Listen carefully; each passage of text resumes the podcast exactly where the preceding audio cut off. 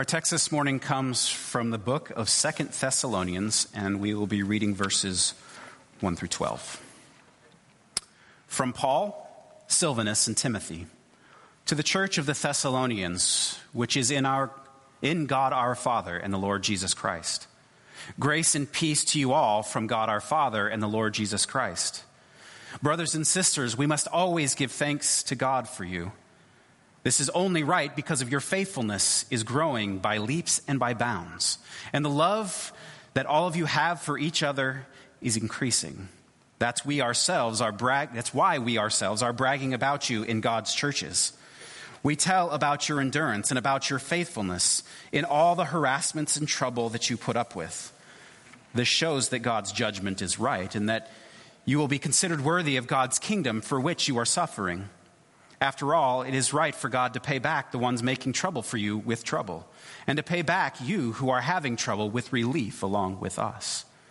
This payback will come when the Lord Jesus is revealed from heaven with his powerful angels. He will give justice with blazing fire to those who don't recognize God and do not obey the good news of our Lord Jesus. They will pay the penalty of eternal destruction away from the Lord's presence and away from his mighty glory. This will happen when he comes on the day to receive honor from his holy people and to be admired by everyone who has believed. And our testimony to you was believed. We are constantly praying for you for this that our God will make you worthy of his calling and accomplish every good desire and faithful work by his power. Then the name of the Lord Jesus will be honored among you, and you will be honored by him consistent with the grace of our God and our Lord Jesus Christ. This is the word of the Lord. Thanks be to God. You may be seated.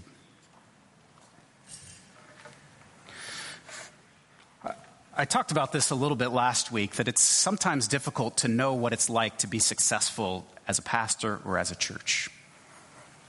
I don't know about you when you think about it in your mind. If I were to ask you of the question, uh, how do you know that our church is doing well?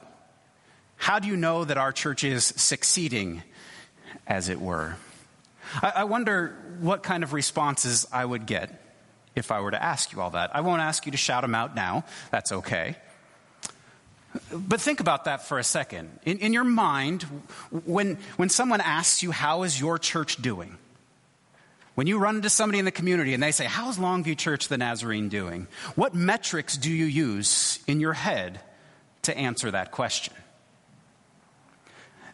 Now, if I'm perfectly honest, and I'm trying to be honest, oftentimes when people ask me that question, guess what my first thoughts are? If you're here last week, you know, because I told you. My, my, first, my gut reactions, and gut reactions aren't often right, but, and this one's not, but my first gut reaction is numbers and noses. How many people were in service this last week? And how much money did we bring in? How's our budget doing? That tends to be the metrics that, that first come to mind when someone asks, How is your church doing? I don't think that's necessarily right, but it's the first thing that often comes to my mind. Why? Because it's easy to measure, right? It's easy to measure. It's easy for me to look out and count how many of you are here and say, we had more here this week than last week, or vice versa and feel good or bad about that. it's easy if someone were to ask me, How's the church doing? that I might maybe turn to the back of the bulletin. It is on the back of your bulletin, by the way, and look at how we're doing. How's our budget doing? How much did we raise last week? How's our budget versus actual? Are we succeeding in that? These are the numbers we often use because, again, they're, they're tangible. They're easy sort of just to, to glom onto. But I'd, I'd like to just point out as we look at our text today. The metrics that Paul seems to be using with regards to the health of the church, at least the church at Thessalonica. What does Paul say? He, he, he says and he boasts about the things in the church of Thessalonica that aren't very easy to measure, at least kind of on the, on the surface level. They're not easy to measure. So the two things that Paul talks about are love and faith. So, so I'd like you to quick write down how I'm supposed to measure love and faith. Paul doesn't mention numbers. He doesn't talk about the, at least at this point, he doesn't talk about the collection for Jerusalem. He, he doesn't talk about any of like the finance stuff. He doesn't talk about how well they're doing in supporting whoever it is that is their, their pastoral or leader at that time. He, he doesn't talk about how many are in their gatherings. He just says, your faith is increasing. In fact, he says, I like the way that this particular translation puts it, your faith is growing by leaps and bounds right? He looks at him, he says, Your faith is growing. Now, now, we can look at how that might work out and how we might measure that, but it's hard. It's not quite as tangible as offerings, for instance. And then he says, Your love for one another is increasing.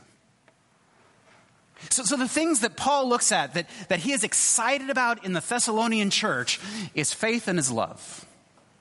And what I love about this, and, and this particular translation misses, is he doesn't just say your faith for one another, like in group love. Uh, he actually says your faith for one another and for everybody. Right? So that the tangible effects that Paul looks at within the body of Christ to show that their faith is growing, to show that they are healthy and that they are strong, is that they are loving one another and the people around them. Harder metrics to measure.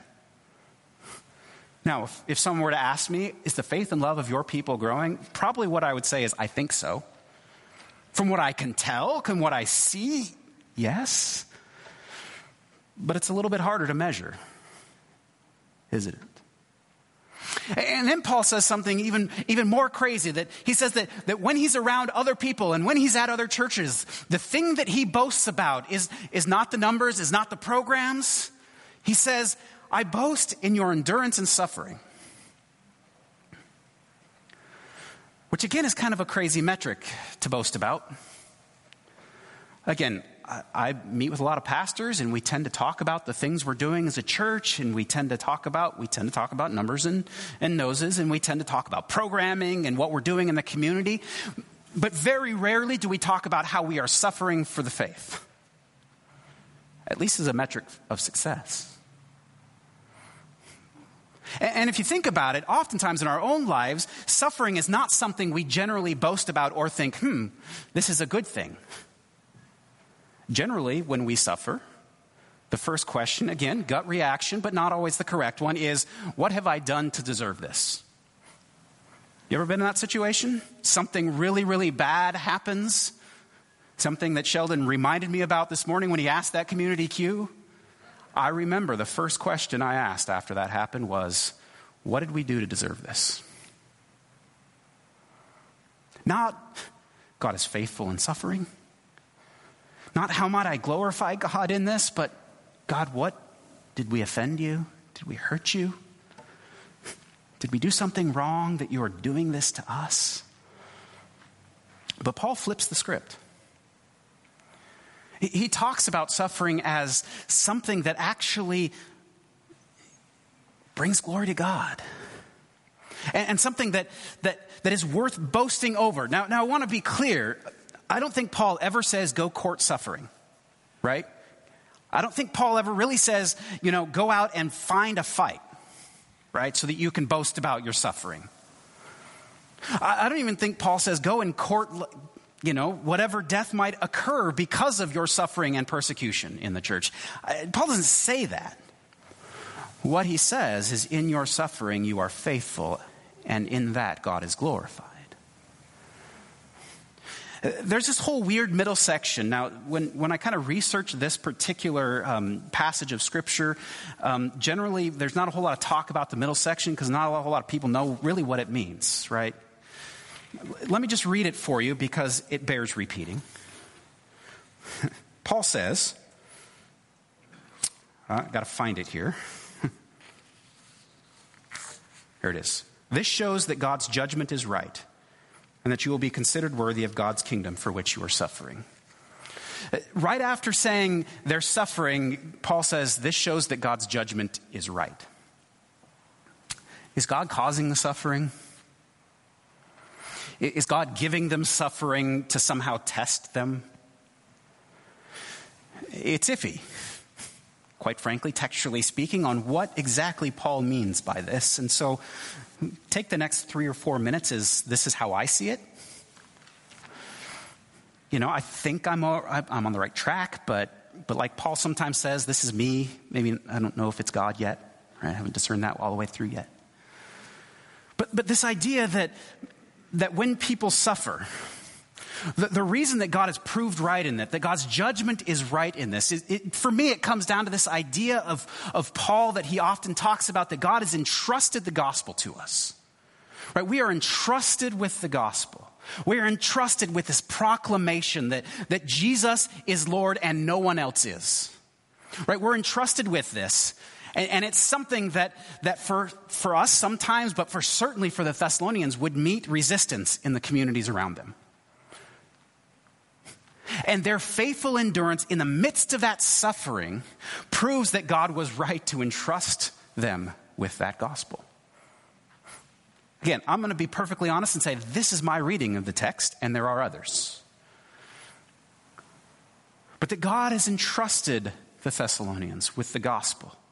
And that in their suffering, they are showing that they are proving worthy of being entrusted that gospel, that they are suffering not just for the sake of the gospel, but alongside sort of Jesus Christ. The way that Jesus suffered for the proclamation of, of a righteous and holy God, the Thessalonians are suffering too. All of this is Paul putting in context that's what's going on in Thessalonica, that, that their, their growth in faith and love, and even their suffering is not showing that God is mad or angry or has dismissed them or that they're somehow wrong, but rather it is a proof and a showing that they are doing the right thing. In adhering to the faithful proclamation of the gospel, Christ is king and no one else. They are showing, and even in their suffering, they are showing that that proclamation is true, and they are holding fast to that. And in that, God is glorified. It, might be worthwhile to revisit what's going on in Thessalonica. What kind of suffering are they going through? Right? Probably what's going on is not sort of our, our I'll call it commonplace. No, no suffering is commonplace, but, but kind of everyday suffering, right? We, we suffer right? We have bad things happen to us. We get sick, right? We sometimes don't have answers when we get sick. This is not the kind of suffering that Paul seems to be addressing is going on in Thessalonica. The suffering they're undergoing, the, the, the, what they're enduring is, is suffering that is directly related to their proclamation of Christ as King. I'm going to take some privilege but it's always a good thing to read scripture, to read about what was going on in Thessalonica when Paul was there or just after. So, this will give us some sort of context of what's going on and the kind of persecution that they're undergoing. So, this is Acts chapter 17, if you want to follow along. After Paul and Silas has passed through, oh, Amphilop, I can't pronounce it, two cities. I didn't practice this one. They came to Thessalonica where there was a synagogue. Paul went in and as was his custom, on the three Sabbath day, he argued with them from the scriptures, explaining and proving that it was necessary for the Messiah to suffer and rise from the dead, and saying, This is the Messiah, Jesus, whom I am proclaiming to you. Some of them were persuaded and joined Paul and Silas, as did a great many of the devout Greeks, and not a few of the leading women. But the Jews became jealous, and with the help of some ruffians in the market, I like that word, ruffians, in the marketplaces, they formed a mob and set the city in an uproar. While they were searching for Paul and Silas to bring them out to the assembly, they attacked Jason's house. When they could not find them, they dragged Jason and some of the believers before the city authorities, shouting, These people who have been turning the whole world upside down have come here also. And Jason has entertained them as guest. They are all acting contrary to the decree of the emperor, saying that there's another king named Jesus. The people and the city officials were disturbed when they heard this, and after they had taken bail from Jason and the others, they let them go. So that provides with just a little bit of context of the type of suffering that was likely going on in Thessalonica when Paul wrote this letter. Uh, now, we're probably not at the point, at least in church history, where there's kind of widespread, systematic persecution of believers. But at this particular time, and in this particular way, these believers in Thessalonica and in cities all throughout Asia Minor and all throughout the ancient Near East are proclaiming something that didn't go over well with the local authorities. They are proclaiming that Christ is king. Okay? They lived in an empire. An empire where on some of their coinage was written, Caesar is king, Caesar is Lord. And here these other people are coming in. These Christians are coming in saying, no, Caesar isn't Lord. Jesus is Lord. Jesus is king.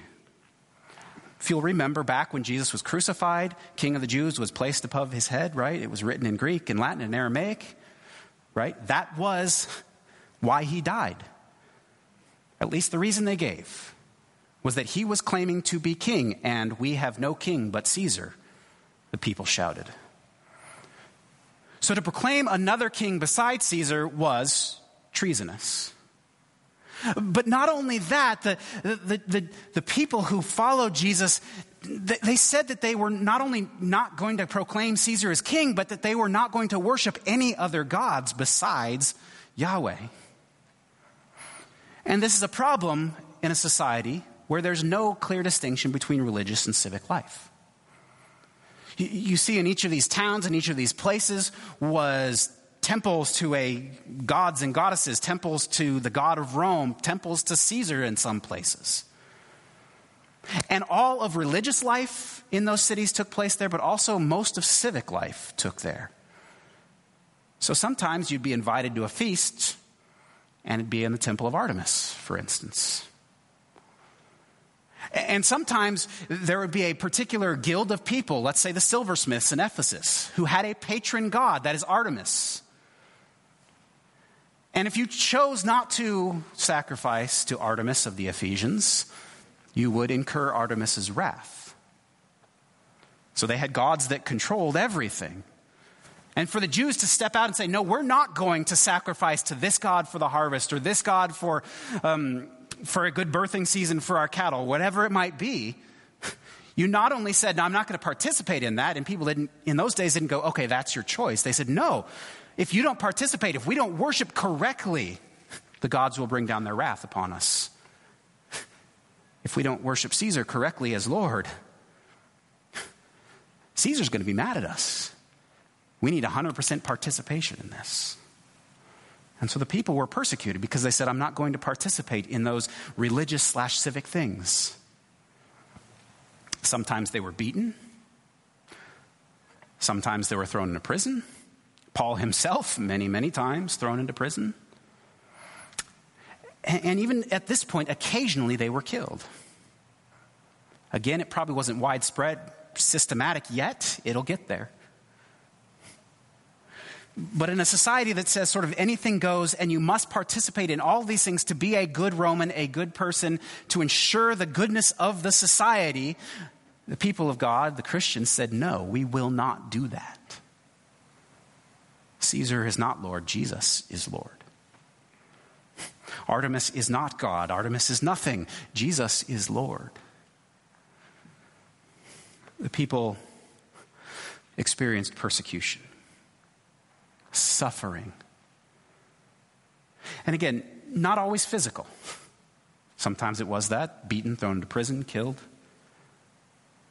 But if your parents want to be good Romans and you don't, because you follow Jesus and no other, that creates problem, doesn't it? If you're a silversmith in Ephesus and you say, I can't make images of Artemis anymore, now your economic life is threatened because they're not going to let you be in that guild anymore. They're not going to throw business your way. They're not going to throw patronage your way. You're bringing dishonor, at least as cultural saw it, upon yourself and upon your people, upon your city and upon your country. Because the people said, no, it is Christ who is Lord. It is God whom we worship alone and exclusively. And so there was persecution, there was suffering. And, and Paul wants the people to know that they're suffering while, while God is not saying, I want you to suffer. God is saying, Your suffering shows because you are faithful in the midst, because you are steadfast in what we have taught you, and because you proclaim Jesus is Lord and no other, you are suffering. It shows that that, that gospel given to you, that was entrusted to you, that God was right in entrusting it to you because you have not deviated. That middle section of this passage also gives us this kind of reminder that Paul gives the people that God is not blind to the suffering that they undergo. That, that as, as God sort of witnesses what's happening in their midst, as God witnesses the persecution, the suffering that they have for the sake of the name of Yahweh, God sees, God understands, and God knows. And that there is a time coming when God will make righteous judgment for those who suffer and of those who cause the suffering. In short, God will bring justice one day. I think it's instructive that Paul doesn't say, God will bring justice and you are the instrument. He says, God will bring justice on the day when the Lord Jesus will return. Paul has told the, the Thessalonians in 1 Thessalonians what that'll look like, right? I don't want you to be informed about those who have fallen asleep, but the Lord himself will return with a shout of the archangel. The dead will rise from their tombs. We will meet him in the air and be with the Lord together. We will not precede those who have died, but we will join them with God forever in the new kingdom. Paul said that's going to happen. And Paul says, God will deliver justice then. God will honor what the righteous have done. And God will deal with those who refuse to follow the way of the kingdom of God. God reminds the Thessalonians that what they see and what they are undergoing in their present circumstances is not the last word. It's hard to hear that sometimes when we're suffering. When we're suffering, it's hard to see that there's an end. Because suffering prolongs everything, right? Hours seem like days, days seem like weeks, weeks seem like years, years seem like decades. It's hard to remember especially when we're suffering for, for righteous stances, for following after Jesus, it's even harder because this should be good, right? It should be good that I'm following Jesus. My, my faithful following of Jesus should be rewarded, and I am feeling nothing but suffering and opposition. But Paul reminds the Thessalonians and I suspect he reminds them because they need reminding, they need the encouragement. I could be wrong again, but why would Paul write it if that weren't true? To remind them that there is an end, that God will come to the rescue, as we have sung today. That there is a, I'm just going to start quoting song lyrics, blessed assurance, right? That God will aid those who cry out day and night, as we talked about last week, two weeks ago. That there will be an end. And that while suffering itself is not good, that God does smile on those who are faithful in the midst. That it is good to be faithful in the midst. And that God Himself is faithful in the midst of our suffering as well. God sees, God notes oppression and injustice and persecution, and God will grant justice. But Paul, as ever, is didactic and instructive and reminds the Thessalonians that they cannot rest on their laurels. That is, what is the present state must be nurtured and must be encouraged. Right? So, so he, he kind of ends by saying, I pray that God will fill you more and more so that you might be worthy of the kingdom that is coming, of the gospel that you have received. That, that as you go, that, that you'll remain faithful, remain steadfast in the suffering. And the result of that, which is wonderful and glorious, is that in them God is glorified. Again, there is nothing particularly good about suffering. But when we suffer and when we recognize and are able to say, even so, I will give thanks to God, God is glorified in that suffering. In the hardship, God can be glorified. Uh, in the And the thing that came to mind when Sheldon asked, when, you know, what's a time of suffering in your life? I remember going through that time. I, I won't tell the whole story, but, but our first child, um, Jen and I, she miscarried at about 20 weeks, somewhere around there. And it was devastating. We asked ourselves, what is God seeing wrong with us? What have we done to deserve this? But going through that and coming out of that, I don't know what I would have done if I had not faith. And it wasn't an accomplishment on my part, but if Jesus wasn't there, I don't know how that would have ended, and probably not pretty. I doubt it would have been good for my marriage. I doubt it would have been good for my career as a pastor. I don't think it would have been good for my life. It's the kind of thing that'll drive you to drink. And worse. But God was there. And even in the midst of that, now it wasn't very immediate, but in the midst of that, we could give testimony. That in that darkest point of our lives, God was there. And it wasn't just some sort of wonderful feeling of the presence of God, although that happened, it was the church that gathered around us. That as we suffered, as we went through that, people loved us, people cared for us, people cried with us. This happened on a weekend, and so I could call somebody and say, I can't preach this weekend. and someone said, Yeah, of course, I'll be there, I'll do it. And when I came into church that Sunday, I was a wreck. I didn't want to talk to anyone. I sat in the back. But my church gathered around me, prayed for me, held me up. So that while that suffering was not identical to what the Thessalonians are going through, in that suffering, I believe God was glorified. Not because we were great people, but because we could say, nevertheless, God was with us. And that's what Paul wants to encourage in the Thessalonians as, as kind of they go out of this. I, I see that kind of end part as saying, You have received this grace, you have received this mercy, you have received this gospel.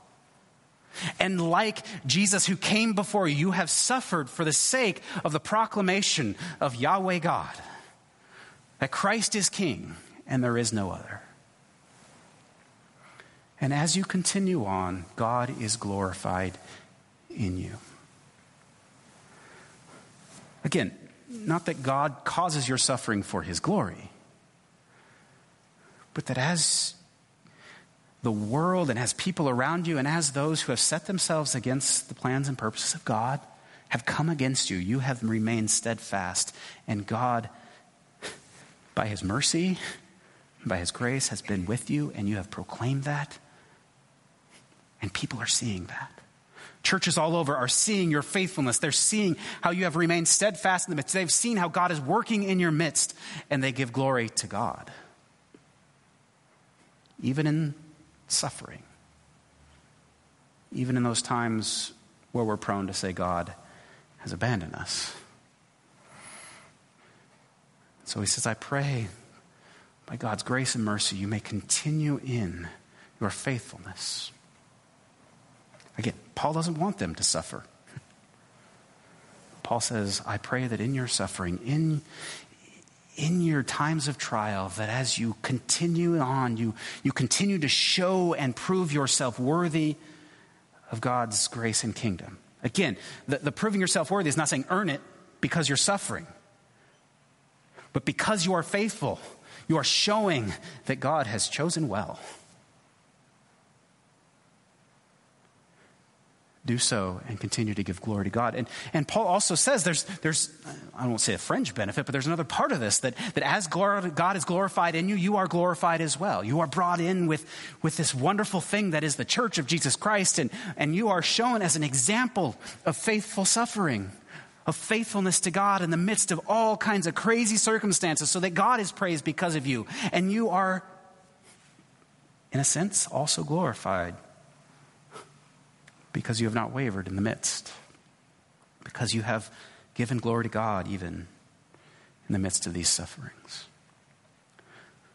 As I was rereading this passage this morning, I, I, I, opened the, the passage on, on a Bible app that I have on my, on my phone, and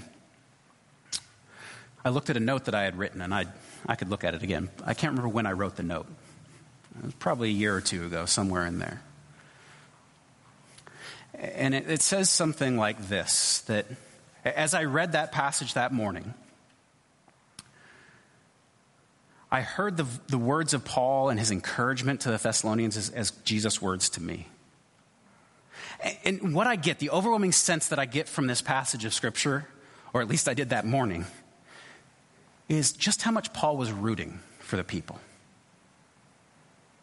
Right? I, I want you to remain steadfast. And I don't read that as sort of didactic or saying you have to remain steadfast or else. It, it's just this idea of I, am rooting for you, I'm for you. And, and I think behind that is God is for you, Christ is for you. And I kept thinking, what kind of weird conception do I have about God that I, that I sometimes read these things and think that God is trying to get me? That God is waiting for me to mess up? Rather, I, I, I, started reading these scriptures anew and saying, wait a minute, God is for me. God, God is encouraging. God is rooting for me. Even when things are horrible and bad, even when things are horrible and bad because of my faith, God's rooting for me. God's rooting for you. That, that's what the encouragement, at least in, in this particular period of my life, that's what I'm reading out of the encouragements of the scriptures. God's rooting for you. God wants us to succeed. If God didn't want us to succeed, Jesus wouldn't be necessary. If God was waiting for us to mess up, we were doing a great job, all on our own. Right? I mean, the, the story of humanity is that we, we've not done a very good job of stewarding this thing that Jesus has given us, or that God has given us. There are pockets of brilliance, but largely, if God wasn't rooting for us, Jesus wouldn't be necessary. But God is rooting for us. Even when things seem bad, even when things seem bad in regards to our faith and in regards to how others perceive our faith, in the midst of even persecution. I think we have it pretty easy in this country, but that may not always be the case.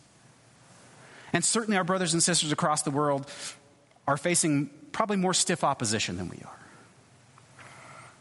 But even in the midst of that, that is not a sign that God is angry or negative. It's a sign, their, their faithfulness in the persecution, their faithfulness in the midst, our faithfulness in the midst of that. It's the grace of God at work in us and through us. And God gives us that grace because God wants us to succeed. God wants to have a relationship with us. God has gone to unbelievably and extraordinarily long lengths to make sure that we have relationship with God. And so Paul ends by saying, Keep it up. Keep it up, and God is glorified in you. And, and, and you are sharing in that glory because of your faithfulness, not because of your good works, not because of all the wonderful things you do, but just because you are faithful in the midst. Because you are living out this thing that you have received from us. He says, Keep going. He's rooting for the Thessalonians. Uh, just reading that, that chapter just is, is overwhelming that Paul is so for and on the side of the Thessalonians. Now, you might read Galatians, and that's a little bit, feels a little bit different, but I think even there, it's, it's Paul is rooting for his churches that he has started, that he is a part of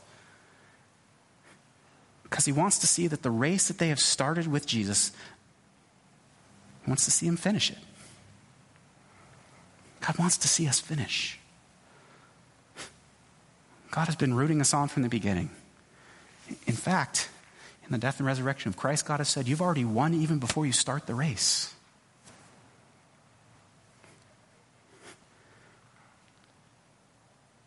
We are constantly praying for you for this that our God will make you worthy of his calling and accomplish every good desire in faithful work by his power. Then the name of our Lord Jesus will be honored by you, and you will be honored by him, consistent with the grace of our God and the Lord Jesus Christ. In all of this, I think it's important for us to remember not by might, not by power, but by the Spirit of God at work in us. This life we have in Him is grace, pure and simple. I am here because of grace. Whether you believe it or not, you are here because of grace. Because God deeply desires us to be in relationship with God's own self. And beyond that, what seems inexplicable to me at times has said, guess what? And I want you to carry that grace to others. When things are great and when things are hard. I have chosen you to be carriers of my grace to other people, that they may know what you know, that they may have what you have, that you might offer to them in my name this free grace. And then God will be glorified, and you will be glorified. Because if Christ be lifted up, God will draw all people to him. So today, I don't know what you're going through. I know what some of you are going through. I don't know what's in the depths of your hearts, your minds. I don't know if things are wonderful necessarily or bad. Sometimes you tell me things and it might be other things going on. I don't know. But know this God is for you. And God has called you here by His grace. And in the death of Jesus Christ and in His resurrection, God has given you life and offered you life. And no matter what happens, as we faithfully proclaim this gift, this grace, God is lifted up. And when God is lifted up, amazing things happen. If Christ is lifted up, he will draw people to himself. But it is not by our best efforts or even by our good works that we earn these things. It is a gift of grace so that we can't boast about it. So that, like Paul says, if I boast in anything, I boast in him the one who has called me and set me free, the one who has saved me from sin and death, and the one who has called me his own. As the worship team comes back up, let's remember whose we are.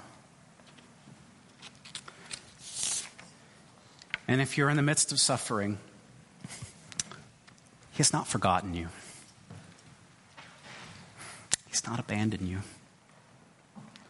God will grant justice to those who cry out day and night. He is with you. And your faithfulness in the midst of all of this brings glory to Him. For you follow in the footsteps of Jesus Christ, who is God's love letter to the world. For God so loved the world that He gave His only Son that whoever would believe in him should not perish but have eternal life. Jesus, falsely accused, crucified, dead, buried, risen again. It's the source of our life and hope.